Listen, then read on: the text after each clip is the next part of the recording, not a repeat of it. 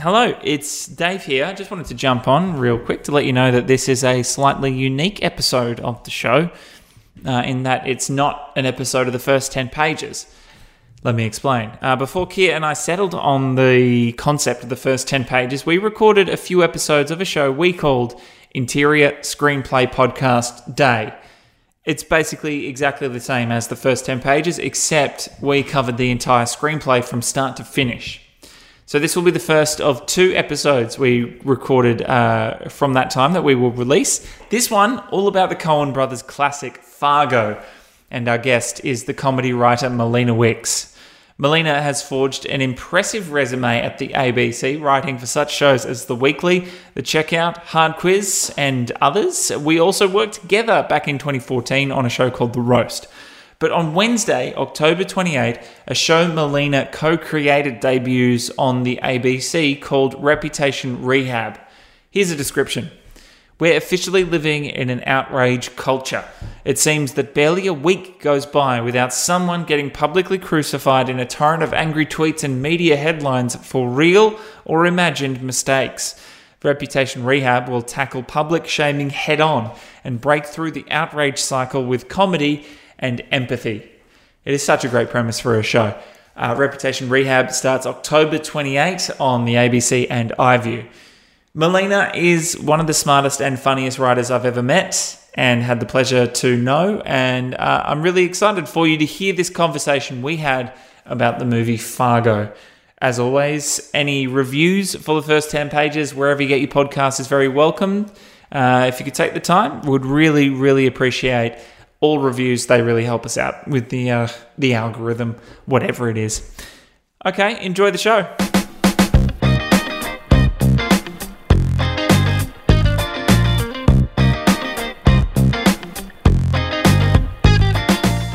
Fade In Interior Screenplay Podcast Day. Welcome to the show. I'm David Ferrier, joined by writer Kia Wilkins. Hello, Kia.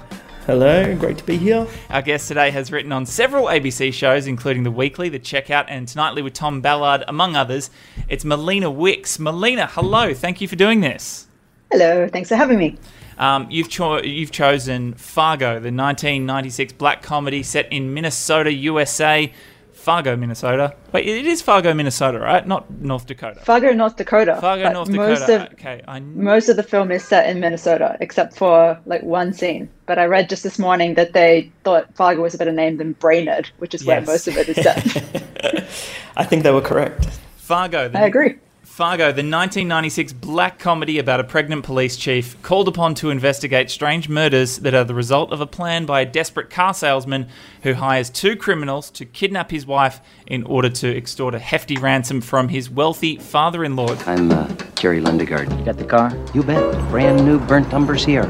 You want your own wife kidnapped. Her dad, he's real well off. So why don't you just ask him for the money? See, these are personal matters. Personal matters?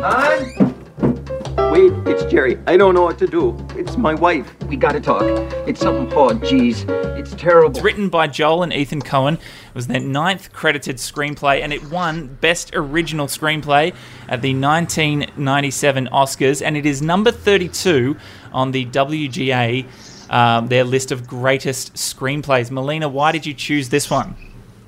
Well, the Coen brothers are my favorite screenwriters, and Fargo is my favorite film of theirs. So it was probably an obvious choice for me to revisit. Um, it was the first film of theirs that I ever saw, um, and I kind of had a strange experience the first time I watched it because I was about 15, and my mum, who I told you earlier I wanted to be a screenwriter, um, started introducing me to good films, especially from the 40s and 70s. And one night she said, "Oh, there's a good film on TV. You should check it out. It's called Fargo." And at the time, they'd been running ads for a film with Meg Ryan and Russell Crowe, um, which I've later looked up and found out is Proof of Life. But I assumed this is the film she was talking about.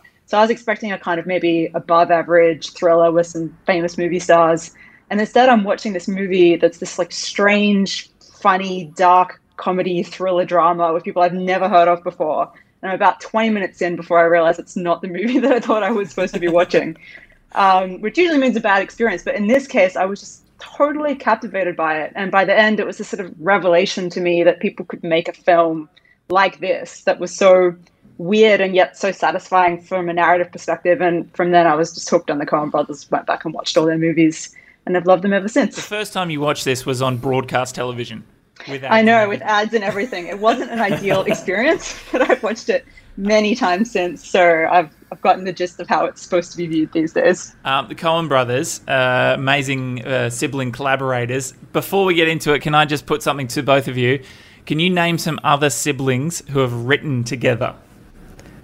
Ooh, the Wachowskis would be one that springs to mind. Bang, correct. Not a movie, but I've just been watching Game of Zones finale, so The YouTube that is written by brothers. Yes.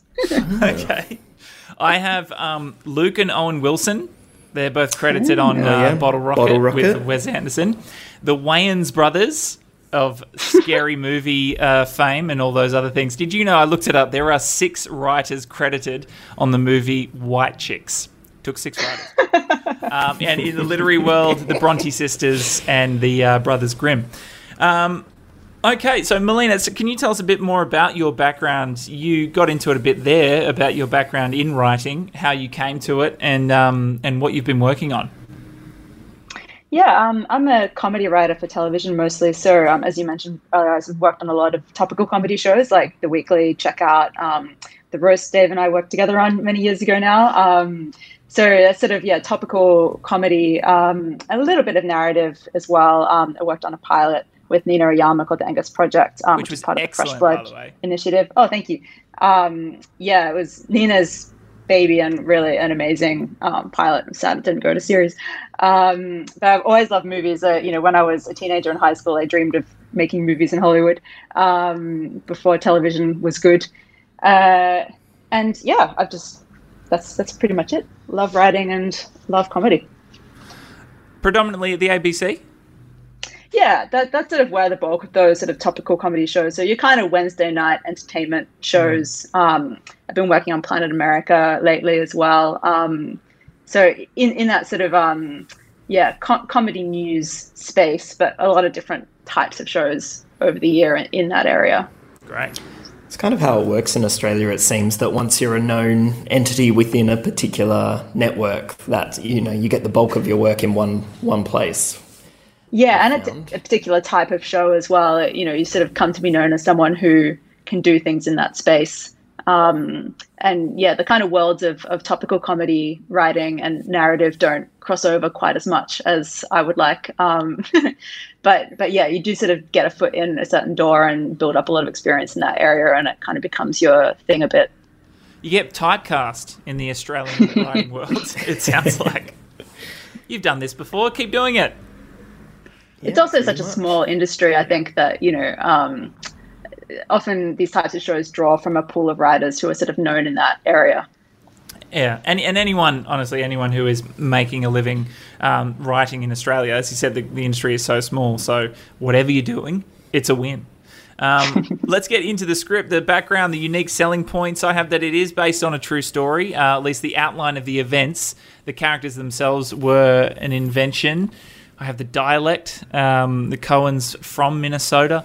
Um, I have that uh, they wrote it together, the brothers, and Sam Raimi, the director, described watching the Coens work uh, was like watching a game of badminton. Um, I watched an interview where Frances McDormand said there's not much improvisation. Um, it is all there on the page. Um, what about you guys? What did you have? What are some um, unique selling points for Fargo?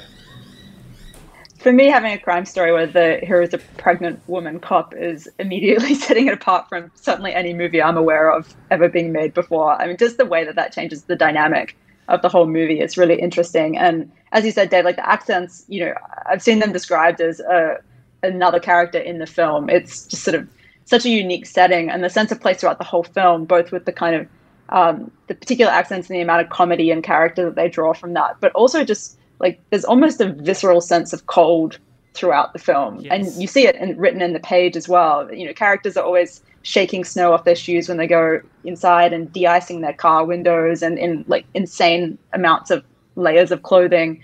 Like you just get such a strong sense of this strange place that i think is considered a strange place even by american standards.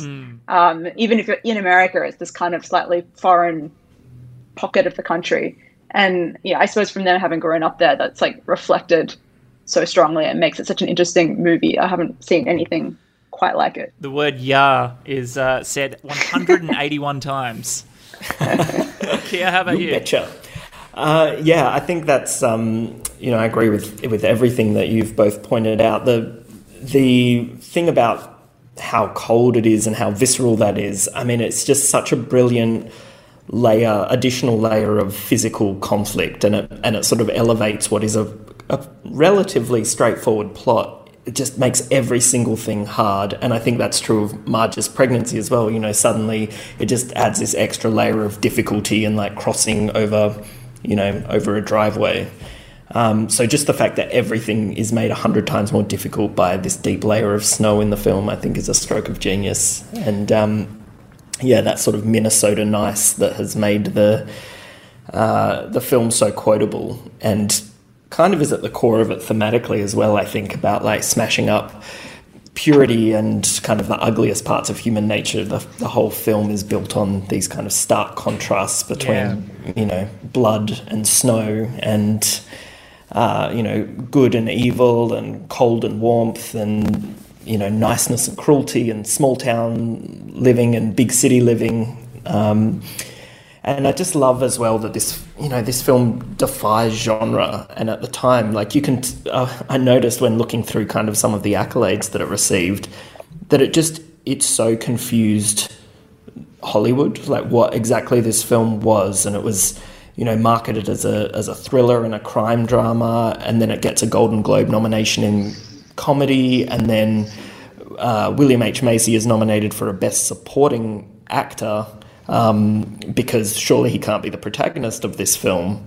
Uh, and then Frances McDormand wins a Best Lead Actress uh, Oscar for it, even though she doesn't come into the film until the second act. So it just it so defied convention and confused everyone as to what they were watching.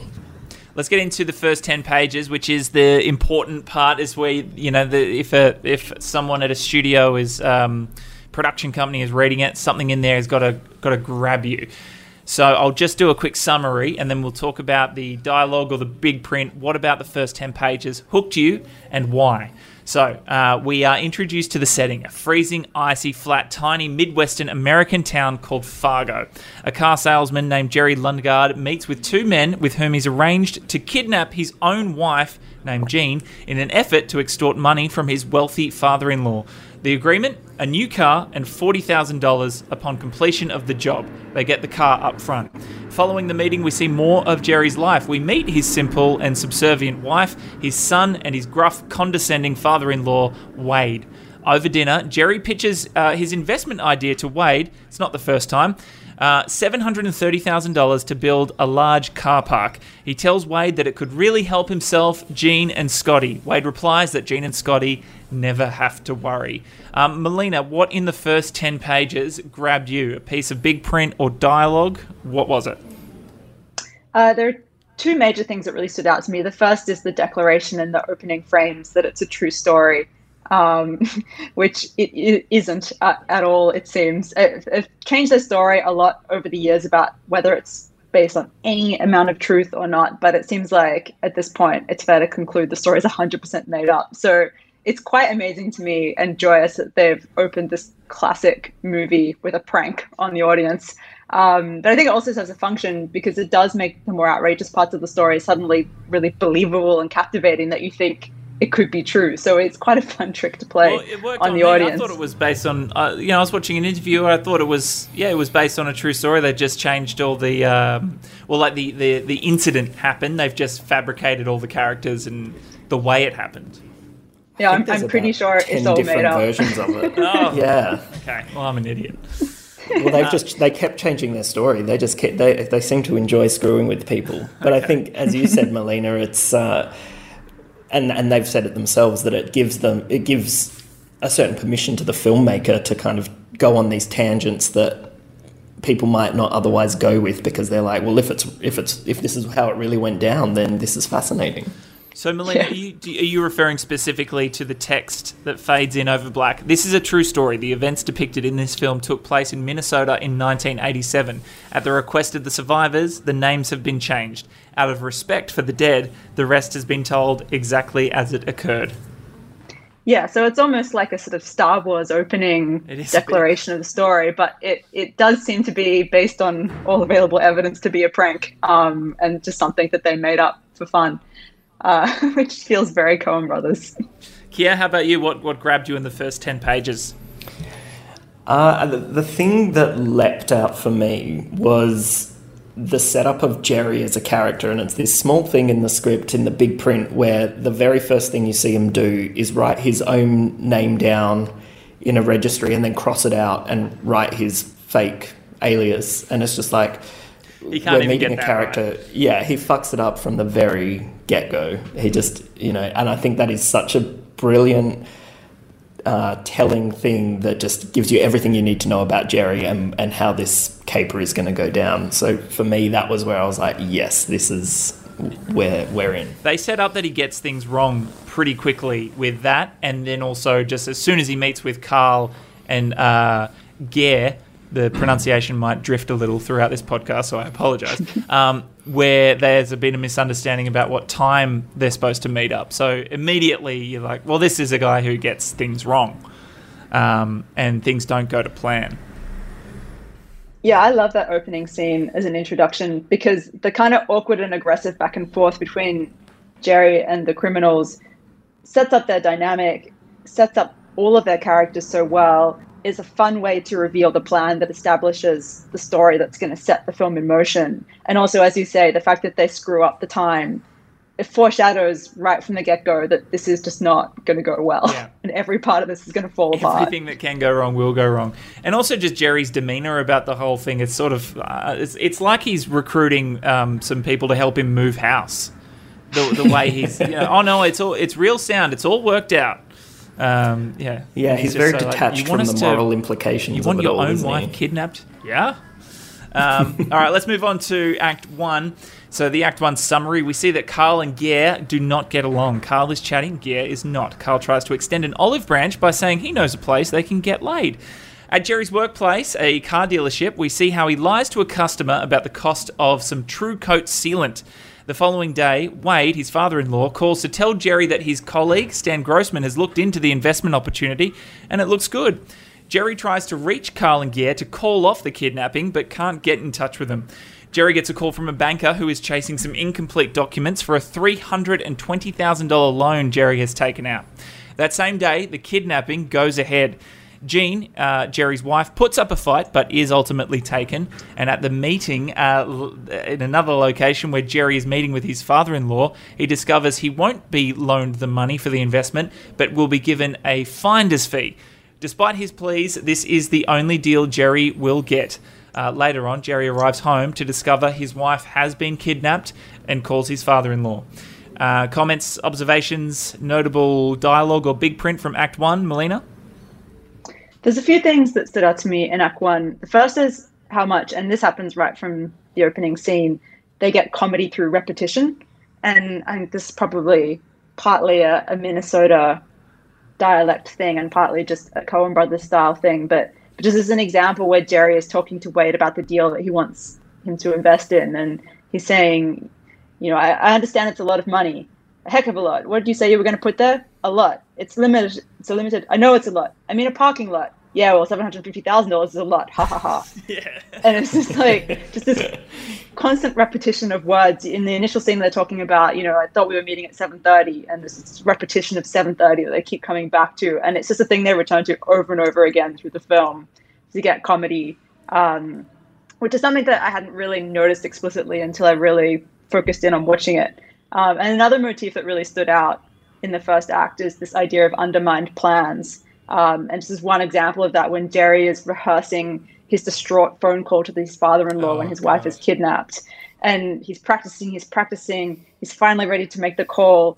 And he gets on the phone and he has to interrupt himself and say, Oh, yeah, Wade Gustafson, please, because he doesn't have a direct line to the father in law. So even on the smallest have his phone scale. I know it's a sign of disrespect between the father-in-law and him. But even on that small scale, everything that he's planning gets undermined and interrupted in different ways, and that's a motif that I think recurs throughout the whole film Just no, in a really funny way. certainly early on in this um, story, um, and maybe it is a Coen Brothers thing. Are any of the characters likable Because I don't think I'm just thinking. I don't think any of them are like uh, are, are are the people who are put up to the audience as like here's who you like. They're all kind of a bit off in their own way. Well, that I think is an interesting thing about this film, which Kia pointed out before, which is that the hero of the film isn't introduced until the second act. Like Marge is incredibly likable, but her Yeah, and all yeah, of her likable associates are nowhere to be seen until we're a third of the way into the movie. Yeah, absolutely. Um, Kia, what about you?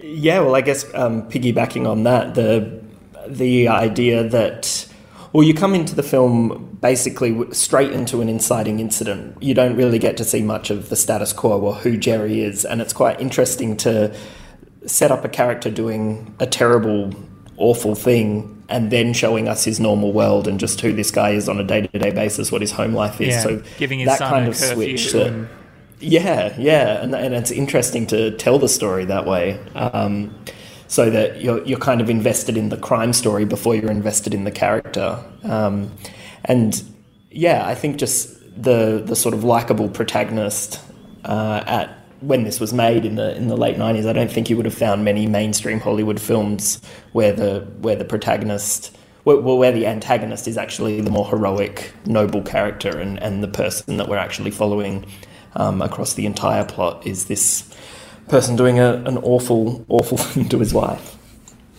Let's move on to Act Two. Uh, okay, the summary. So at night, we see Carl and Gaear having uh, kidnapped Jean. They're driving along a pitch black, isolated road. They are pulled over by a police officer, whom Gaear ends up shooting in the head. A car passes by and witnesses what's happened, so Gaear pursues, eventually murdering the two witnesses who have crashed their car a short while further up the road.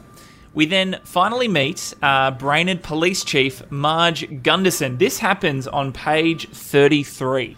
Um, so we do have to wait a while. So she's in bed with her husband Norm. She is called to the murder scene, and we discover she's seven months pregnant and a very good police officer, particularly when uh, put alongside her colleagues, because she immediately deduces how the murders played out and gets a clue from the murdered police officer's note about the perpetrator's license plate. So then, uh, across Act Two, just to sum it all up, we see the walls close in for Jerry because everything just keeps going wrong, um, thanks to his bad decisions. Carl and Gaear's actions and Marge's good police work, which takes her from her hometown to Minnesota and back. Um, uh, Jerry continues to be pursued by the loan company, and Carl demands the full $80,000 in ransom because of the murders which have taken place. Jerry does get his father in law, Wade, to agree to pay the ransom, which we find out Jerry has inflated to a million dollars. He's told Wade that, in fact, the ransom is a million, not 80000 Jerry insists that he's the one who has to do the handoff, but after listening in on a phone call with Carl about the location, Wade takes off with the money to get his daughter back. The meeting does not go well. Wade is murdered, and Carl is shot in the cheek. Um, after which he takes off with the one million dollars in cash. So Act Two. Uh, comments, observations, notable big print or dialogue, Melina. One thing that stands out to me um, at this point, and I think we touched on it earlier, the idea of the sort of contrast in the movie between sort of good and evil, um, and sort of wholesomeness and you know seediness. Um, you really start seeing that once Marge is introduced into the plot. Um, these side by side contrasts with scenes that are placed up against each other.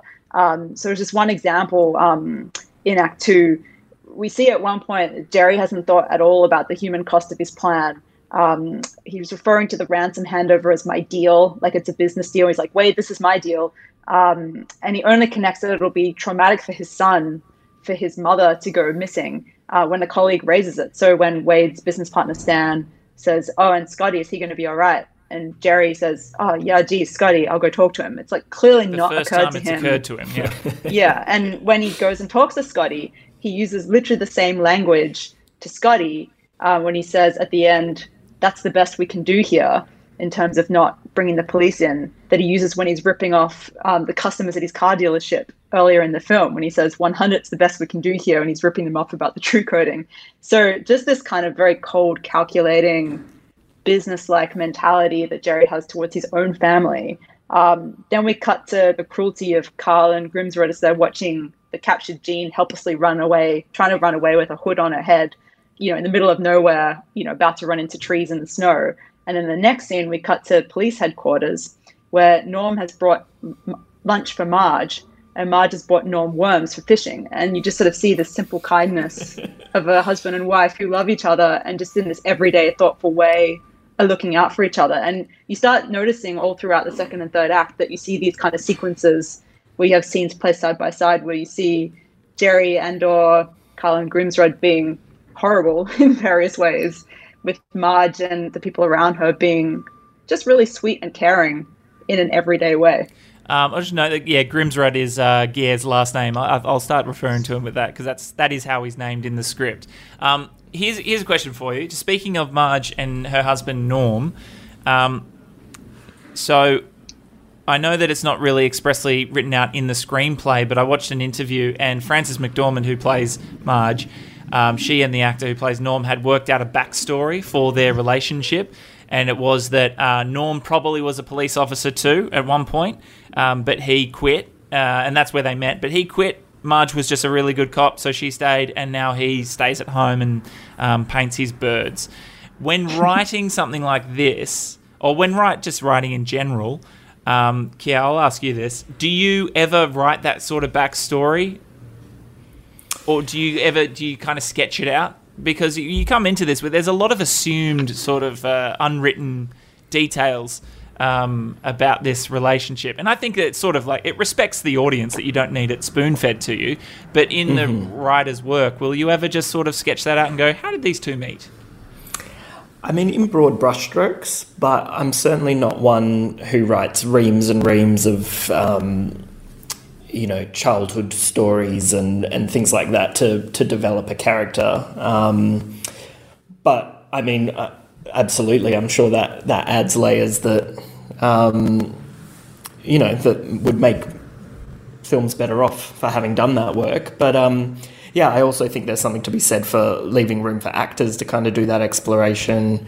Uh, and also, well, I guess when I'm thinking about television more so as well, like there's almost a benefit to you in leaving some of that stuff unexplored because when you're trying to generate new story and new angles for you know potentially future seasons, um, you want to you know you want to have left yourself some wriggle room to That might be a space you could explore. You could play. yeah, yeah, but I guess in a film, there's there's probably more reason to do that heavy lifting um, in the scripting stage. But I think it's it's really interesting the the split between writers who feel compelled to know really intimately everything about their characters and where they've come from, and, and some people who don't find that necessary at all. How about um, comments, observations? Any notable moments for you, Kia? I mean, we've got to talk about the the Mike Yanagita scene, right? That's uh, Yeah. K- okay. I. You, you two are smarter than me. Please explain why it, that is part of this story. Kia, you go first. Well, I mean, like, I guess I'm basing a lot of this on uh, other things that I've read about this scene as well, because I think it's so fascinating and, and I love that it just caused so much confusion and debate, um, and that the Coen brothers have been quite coy about exactly what their intentions were.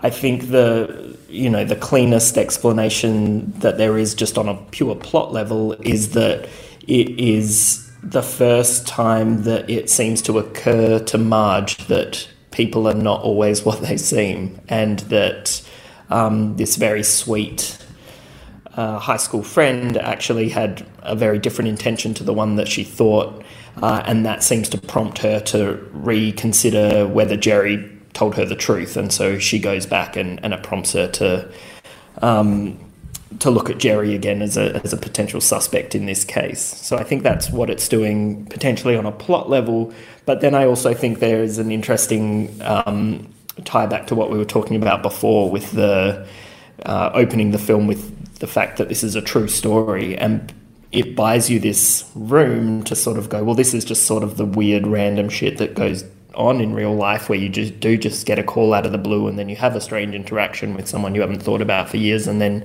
they don't really um, have any great knock-on effect in in how the rest of proceedings unfold. But um, it was just like a, a weird little interval. Uh, and so I think you you kind of go with it in the film for that reason as well because you're like well sure why not? Melina?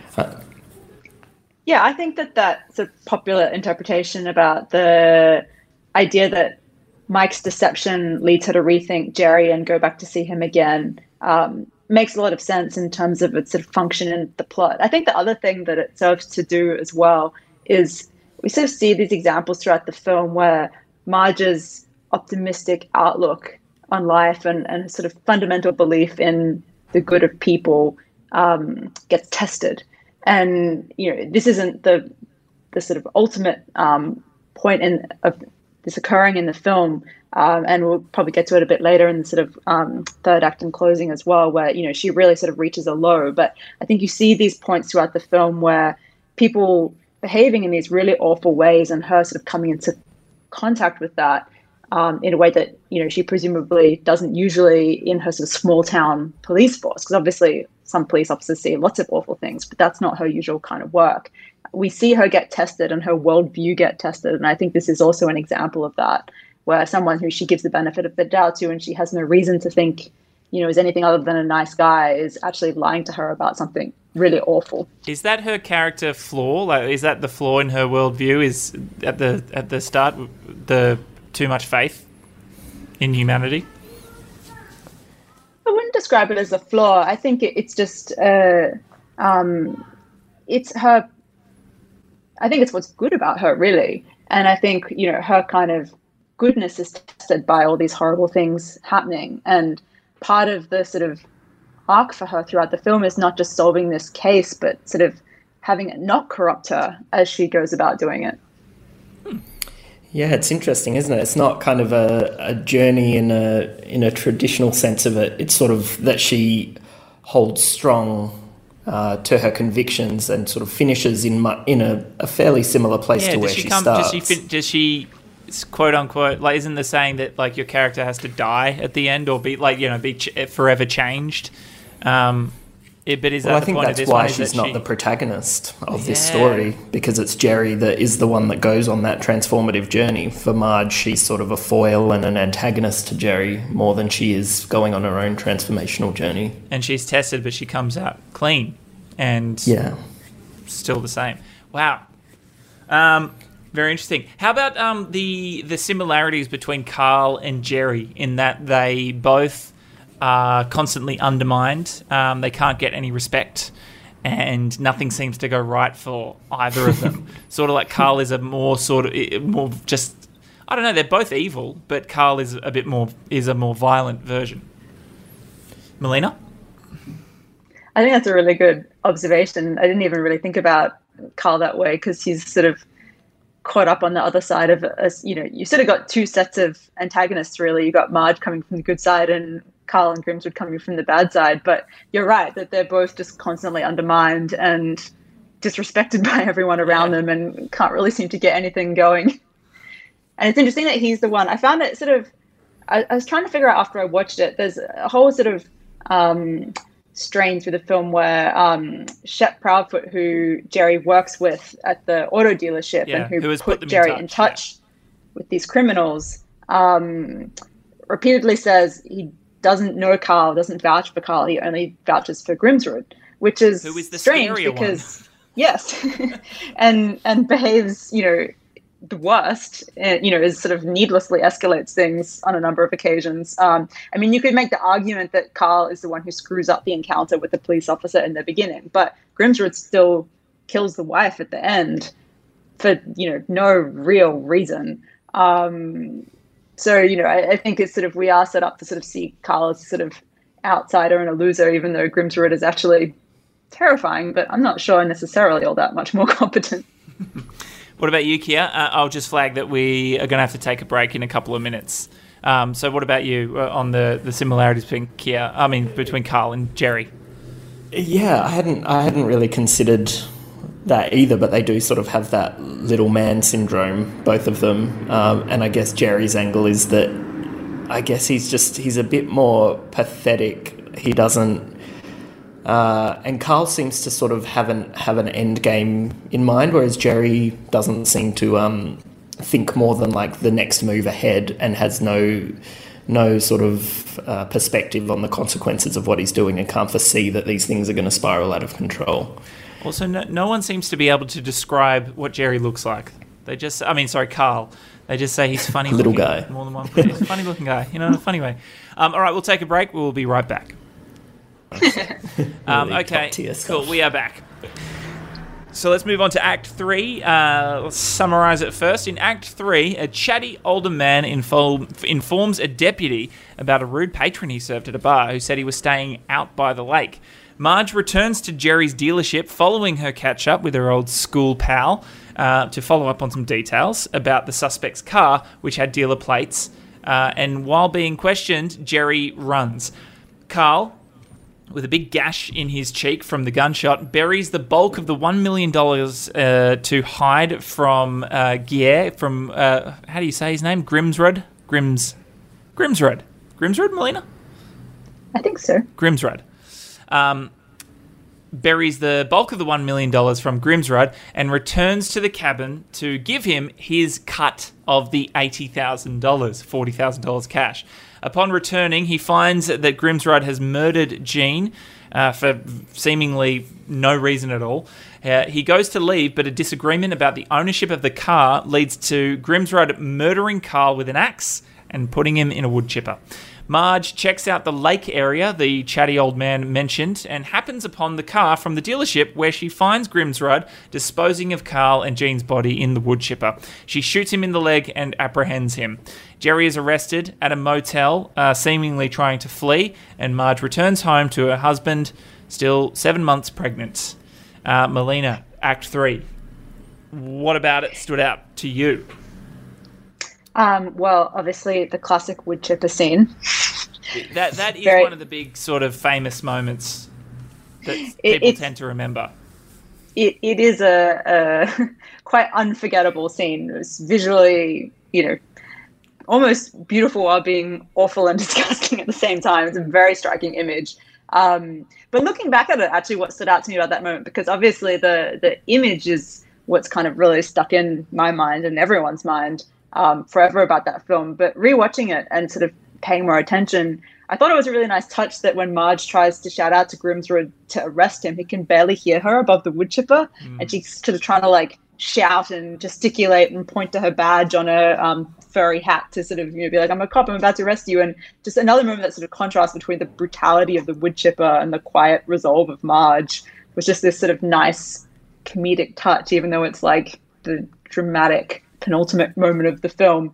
Um, and another thing which stood out to me, which I, I was sort of alluding to um, before, was at Act Two and the Mike Yanagita moment, was when Marge has arrested Grimsrud and she's driving him to meet the ambulance because he's been shot in the leg. Um, and she's just kind of thinking and reflecting on everything that's happened. Um, and he's sitting in silence as he does throughout pretty much the whole movie. And she's saying, you know, all this kind of, and for what? For a little bit of money. There's more to life than money, you know. Don't you know that? And here you are, and it's a beautiful day. Well, I just don't understand it. And she's succeeded in solving the crime and catching the murderer successfully. And it's actually her lowest point in the movie, which I think is quite interesting just before the end of the film. And I think it's this moment where just sort of coming in contact with all of these corrupted, broken people doing all these horrible things. And you like, find out it's just for money. That there's no yeah, and bigger. it feels like her resolve, even though she's won, is is about to break and she's about to potentially lose by losing her sort of faith and her outlook. Um, and then we see again the sort of contrast between Jerry's very undignified arrest um, when they catch him, and then that sort of final closing scene where Marge is back home with Norm, and you know they're having this like it's another sweet, loving scene in their home, and you know she's congratulating him for getting his painting on the stamp and being so warm and supportive, and then they sort of looking you know referring to and looking forward to sort of oncoming birth of their child in two months' time. So it's innocence implied in that new life. Um, it really stood out to me as just like a really lovely way to end the film, um, where you know you have everything that's happened in the film weighing on Marge in this really sort of intense way, and yet she's still able, like still able to resolve it when she goes home and sort of recenters what's important to her and her life and what's real to her and her life. What about you, Kia? Yeah, I think those are really, really interesting insights. I hadn't kind of thought about um, Marge's lowest point being at that moment. But yeah, it is sort of where her optimism is really rocked. And I think that's uh, something the Coen brothers do so well across the majority of their work is that at the end of the day, it all just feels absolutely senseless. And it is, you know, it's an ordinary, so many of their films are an ordinary person making a bad decision and then it just spirals out of control and they get sucked into this sort of dark side of and dark underbelly of of humanity. Uh, and I just love the way they sort of set up all of these dominoes and then in the third act they all just you know it starts to fall and you can't you can't back out at that point as all of these misunderstandings and near misses they all just start to um, fall in on each other. And that scene I think is so the wood chipper scene that um, you were talking about Melina is just so iconic. And again it's another one where the the landscape and the physical environment just makes something that in in so many other kind of cop movies or crime stories is is sort of the basic arrest. You know, it's a chase and it's just um, pin the criminal. She has the upper hand. She's got the gun. She's coming up behind him. But because of this landscape and trudging through the snow and this um, loud wood chipper, the environment um, makes what should be a fairly straightforward thing so so hard and so complicated. Um, which I think you know speaks to the to the whole story is something that could have been quite simple and straightforward and, and cleanly done, just turned into this mess with a huge body count. Do you think they missed out on an idea of doing an all-out chase through the snow with seven-month pregnant Marge leaping over No, car no. bonnets and climbing No. up trees? They definitely made the right choice, I think. um, and I just love that you know we're left with a, a briefcase um, full of money in the middle of nowhere, Yeah, which uh, who's gonna find it? Noah Noah Hawley then picked up for the Fargo TV series, which was a stroke of genius as well. I think. Oh, I did not know that. Who who's that? Who's Noah Hawley? He's the uh, showrunner on the Fargo TV series, and that's sort of where season one of that show kicks off. Is it, um, Someone you finds know- that cash. Yeah, it, I mean, it's not uh, from memory. It's not the inciting incident, but that occurs in the first episode, and, and it's sort of a nice little throwback to this briefcase left in the middle of nowhere. That's brilliant. Um, okay, so if we uh, had to choose one thing, one piece of dialogue, or one piece of big print from the entire screenplay, put you on the spot to make you choose one thing, what would it be, Melina? Well, I do love that closing scene of the film with Marge and Norm. I just think it's the scene in and of itself encapsulates what works so well about the whole film. It's sweet without being corny and it's sincere, but it's also really funny. Um, and it really sort of balances out, you know, this sort of quite sordid story in terms of the crime element of it with these sort of horrible psychopaths. Um, but sort of good people that leaves the film with a sort of ultimately optimistic note, despite all the bad things that happen in it. And just in particular, like the dialogue um, in that scene, the exchange where um, Norm reveals that he's gotten his painting on the three cent stamp, and Marge says, Norm, that's terrific. The small print, Norm tries to suppress a smile of pleasure. It's just the three cent. It's terrific. Hautman's Blue Wing Teal got the 29 cent. People don't much use the three cent. Oh, for Pete's sake, of course they do. Every time they raise the darn postage, people need the little stamps when they're stuck with a bunch of the old ones. It's just like classic Coens, where, you know, it, it's sweet, but it's also, you know, so silly and it's kind of lame, but also they embrace the lameness. And it's just, I think it's perfectly written. I love that scene. Norm, and, Norm gets an arc. Yeah. Um, yeah, that's great. Eh, eh, di- sorry, I cut you off there. Was there anything else you would to add? No, I just love it as an ending to the film. I just think it wraps everything up in such a satisfying way What about without betraying the fundamentals of the characters. Yeah. What about you, Kia? I think uh, I think you mentioned this moment earlier, Melina. The uh, the pivot in the scene where Marge has just confronted this, uh, you know, this horrific crime scene, and then her mind drifts to like whether the bait shop is open and whether she can pick up some worms for Norms, and it it, it just turns on a dime that scene where, you know, the domestic smashes up against this horrific crime scene, and I think to me that little moment in there, that little pivot in that scene, kind of is is a perfect encapsulation of what makes this film special.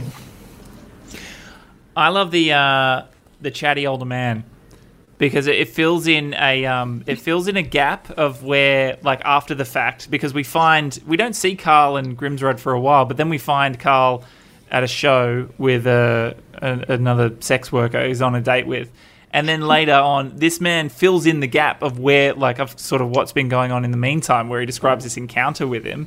And then it also gives the clue which leads Marge to driving around the lake where she spots the car, which is sort of like that's the major thing that that gets the um, gets the climax wrapped up. And it's also just like it, it's everything about the um, dialogue in the in the mo- in the movie in the screenplay to this point. It's all just on show at its best with this deputy talking to this chatty old man. I love the way that it says in the big print they stand stiffly, arms down at their sides, and breathe steaming and breath streaming out their parka hoods. Each has an awkward leaning away posture, head drawn slightly back and chin tucked in to keep his face from protruding into the cold.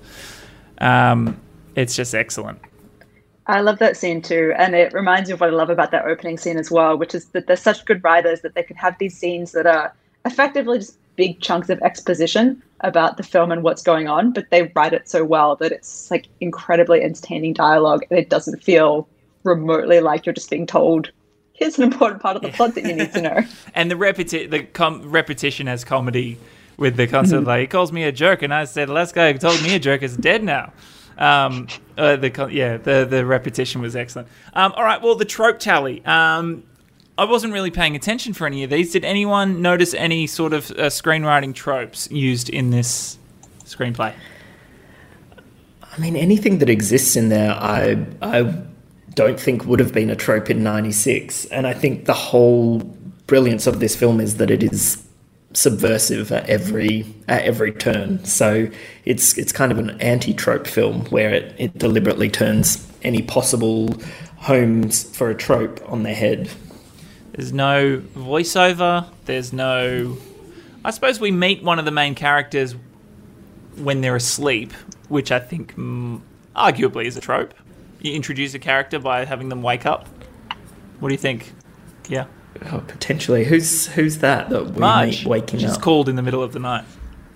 Oh yeah, of course, the the phone call in the dark. Yeah, that's Okay. potentially a trope. That's a soft one on the trope tally. Melina, did anything anything that you've observed that which uh, feels like a screenwriting trope? Not really. I suspect that they employ a lot of Minnesota tropes in the way that they write the characters, but um, Yeah, but well, I mean, they would all go straight over uh, all our heads. Yes. Um, all right. Well, then they've done pretty well. Um, final thoughts. Here's one for you. Um, if Jerry really wanted to, he could easily have tracked down Carl and Grimsrud to call off the kidnapping, um, and that sort of bothers me that he that he didn't. what do you think, Melina? Um, yeah, I mean, it does feel like he was holding on to the idea that he could get the money. Um, you know, and it was really when that fell apart at the last minute. I mean, one thing that's interesting is he has a lot of schemes on the go at once to try and get a lot of money. He seems to be doing some kind of loan fraud. He's still trying to get the money from his father-in-law. So, yeah, I, I agree. I don't think he was really all that concerned about avoiding the kidnapping. Yeah. The other thing, um, this is a final thought um, from me that stood out to me was they never tell you why he needs the money. No, they don't. It's not all just for this. And like, and uh, uh, the car park thing obviously definitely does exist. But what's he going for this other loan for with the three hundred twenty thousand dollars when he's trying to extort enough for the car park from his father-in-law? Um, surely that I mean that's obviously intentional, right? just tells you that this guy makes bad decision after bad decision. Like he's got himself in, in trouble with some other scheme and now he's hatched another scheme to get himself out of it. And if he had gotten away with this one, there would have been more to come.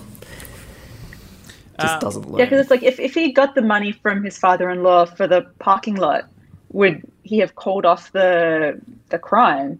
And was he ever going to build a parking lot, or was that another scam? Because if he was not going to get the money from his father-in-law, and then he gets a million dollars through this kidnapping of his wife, and then suddenly has the money to buy a parking lot, you would think that that would raise some questions with the father-in-law, who's very aware of both of those things occurring. but yeah, I guess the whole point is that this isn't a guy who thinks things through. No. So there's no no need for the Coen brothers to think it through either. Well, that's what I wondered was that maybe he was so blinded by when um when uh, uh, Wade calls up and says, "Hey, looks like this investment's a good idea. Do you want to come in?" He was so blindsided by that that any thought of continuing to sort of stop the kidnapping of his own wife just left his own head. He just saw the dollar signs and was completely distracted by that. But who knows? Um, the flow of dramatic tension through that sequence is really interesting. Like in another film, I'm not sure he wouldn't would have gotten away with it because he sort of goes to Shep, vaguely tries to call it off. Then we go to um, to the scene with Wade where he basically gets cut out of his own deal as he sees it, uh, and then the kidnapping goes down. I think is the order of events. Uh, whereas, yeah, I think a lot of other filmmakers would have gone at it where he tries to call it off. Then, yeah, when Wade, um, when Wade screws him over, he deliberately, like, he knowingly puts the wheels back in motion. But it all just kind of happens out of his control in this version. Um, any? Uh, sorry, one one sec, guys. Hey, I'm so sorry. I'm just recording something. I'll be done in like two minutes. Housemate. Um, any other final thoughts or observations um, from either of you, Kia? Uh, I think one one very small thing which I find really intriguing about this screenplay is just the scene headers. They are, s- I've never seen scene headers written the way they do in this screenplay. They are so, uh, and maybe it's because they knew they were directing it, so they didn't feel any need to kind of clarify where they were. But um, they are the most vague scene headers I've ever ever encountered. Yeah, it just says Carl's car, road, outside. Yeah, or sometimes just even a character's name, like this is who we're with, kind of irrelevant where we are, or you know, it gives you a camera angle through a windscreen, or you know, things like that. Uh, how about you, Melina? Um, one thing. One thing I observed in the watching the movie again, which because the it's translated very literally. Like there isn't a lot in the finished film that you don't see like clearly in the script. Um, but the one thing that was missing that I noticed in the um, film version, that's obviously a directorial flourish, is that they are all eating burgers in nearly every scene where food is being eaten, with one exception of the cafeteria. Yes. Um, and to the extent that in the first scene with Jerry's family, uh, they let their son leave dinner before finishing his burger at home so he can go eat McDonald's with his friends, um, eat a burger in another location. So that was pretty much the only thing that stood out to me as a as a um, flourish that was added after the fact that wasn't rooted in the original screenplay. Right. But there is some of the, like in every scene, Norm, Marge's husband, is either eating or sleeping. Isn't it? That's amazing. Just that, yeah, their appetite for buffets. Um, yeah, it's a really great detail. Um, okay, well, we're about to wrap up. One final thing I just want to start asking about each of these screenplays that we do is would a mobile phone have ruined this story? I think yes. if if Jerry had Carl's phone number, he, he could just text him. Don't kidnapping's off. Yeah, I But mean, would he uh, have? Well, that's a whole. That's a very interesting question. Would he have? Um, okay. Well, Melina Wicks, Kia Wilkins, thanks so much. Thank you. Thank you. Thanks, Melina. Fade to black. The end.